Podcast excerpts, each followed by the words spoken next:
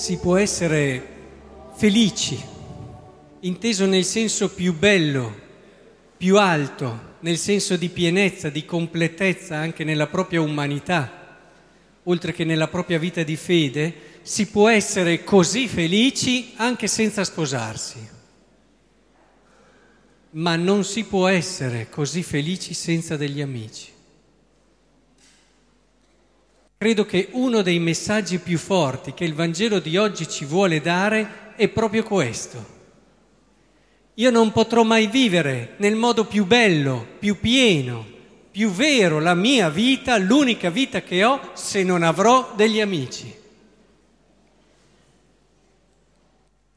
L'amicizia è la forma, dicono alcuni autori spirituali, di amore più alto, perché nell'amicizia ci si dona totalmente all'altro. Quando qui Gesù dice non c'è amore più grande di chi dà la vita per gli amici, dice non semplicemente la vita fisica, quello lo possiamo fare, lo possiamo fare anche verso persone che conosciamo così così, è espressione della carità, questa virtù così grande che ci parla di Dio, ma dare la propria vita vuol dire anche avere la possibilità di dare se stessi a un altro. Io posso dare la mia vita a una persona senza per forza che questa condivida con me, io, condiv- io voglia condividere con lei tutto quello che è la mia vita.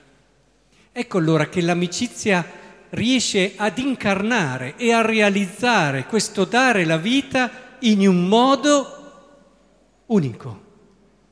Io verso l'amico do la vita non solo fisica, ma do tutto quello che ho, di più intimo, di più profondo e di più vero. Del resto Gesù ce lo ha mostrato, ce lo ha mostrato in modo chiaro. Non vi chiamo più servi, perché il servo non sa quello che fa il suo padrone, ma vi ho chiamato amici, perché tutto ciò che ho udito dal Padre mio l'ho fatto conoscere a voi.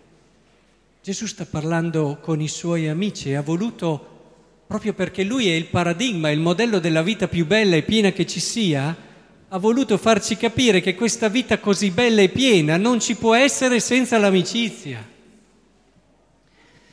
Ci parla di Dio l'amicizia, è vero che parlare delle relazioni tra le persone divine in termini di amicizia è riduttivo però credo che l'amicizia ci possa aiutare a intuire un po' meglio come si vuole bene Dio all'interno della Trinità.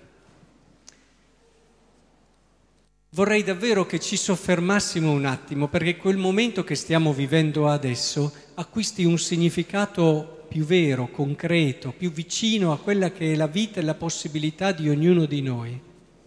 Provate a pensarci, conosco sposi che sono stati insieme, hanno condiviso tante cose per 40, 50 anni, si sono donati anche il corpo l'uno con l'altro, ma non si sono mai consegnati fino in fondo l'uno all'altro. Non hanno mai realizzato quell'intimità, quella profonda donazione di sé che invece è propria dell'amicizia. E credo che sia essenziale entrare un po' in questa logica perché l'amico l'amico, cerchiamo di capire cosa intendiamo, non è semplicemente il compagno di cene, il compagno di chiacchiere, il compagno di vacanze, quello può essere una cosa buona, ma chiediamoci, io con questi compagni di aprirei tutto il mio cuore? Ho il coraggio di essere me stesso in tutta quella verità che solo l'amicizia mi permette di vivere? L'amico è così, io posso essere quello che sono, senza maschere, senza finzioni, posso essere libero di dire, libero di sbagliare. L'amico c'è e ci sarà sempre. L'amico, anzi, fa fatica a vivere la relazione con me, l'amore verso di me, se non respira questa autenticità.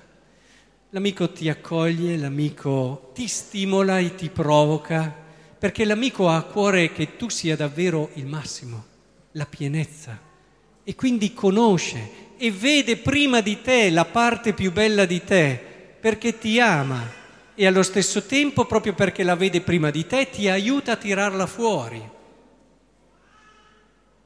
La tua bellezza diventa la sua bellezza ed è chiaro che allora che quando si è con un amico si aprono come delle porte dentro la nostra persona che in modo che senza l'amico, diciamo meglio, non si aprirebbero mai.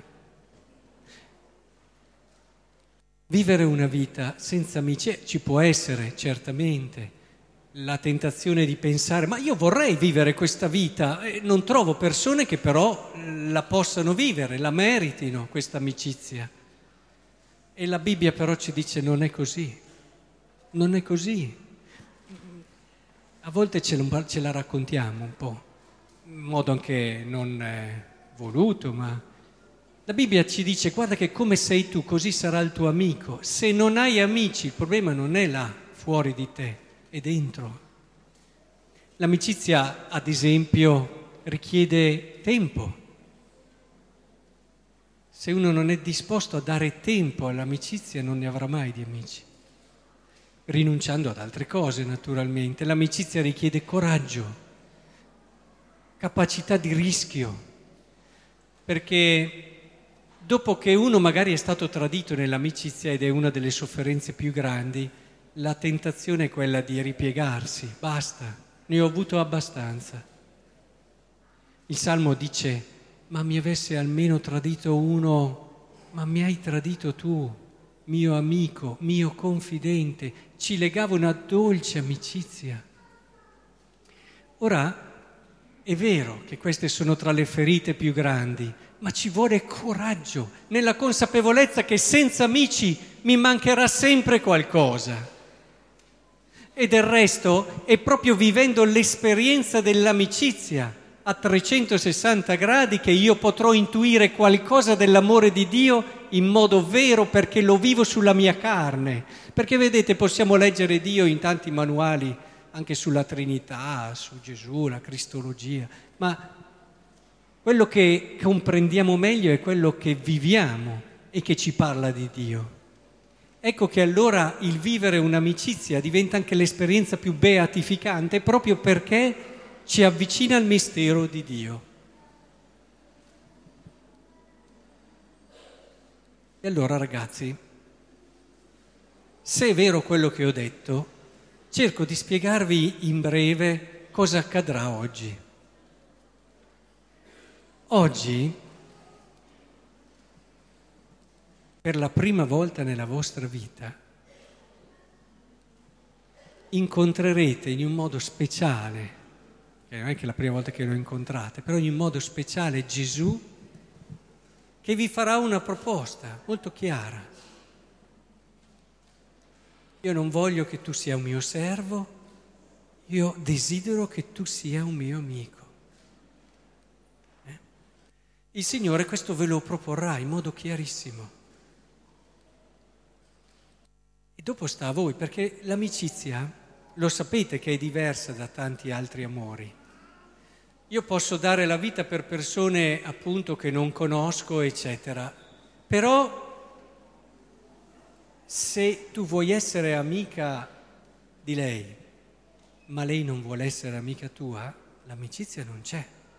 L'amicizia è il frutto, ci può essere l'amore, tu puoi amarla finché vuoi, però l'amicizia occorre che ci sia reciprocità, cioè lo devi volere tu e lo deve volere lei.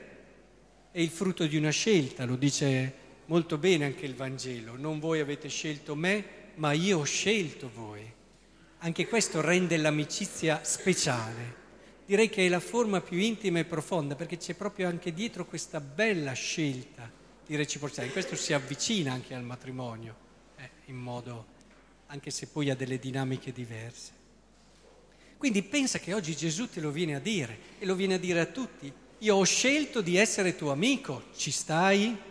Eh, perché dipende da noi. Lui non può forzare. E Dio, pensa, è Dio ma dinanzi al tuo dire no si ferma. Pensa quanto puoi essere forte e potente.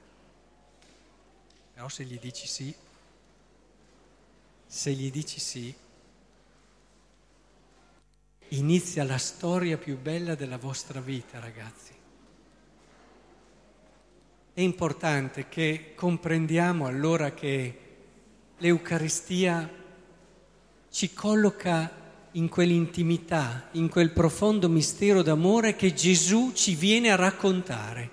Quando voi farete la comunione, ragazzi, ascoltate, ma non solo oggi, eh, andando avanti, ascoltate quello che Gesù vi racconta di quella che è la storia d'amore più bella e più grande che ci sia mai stata, che è quella che c'è nella Trinità.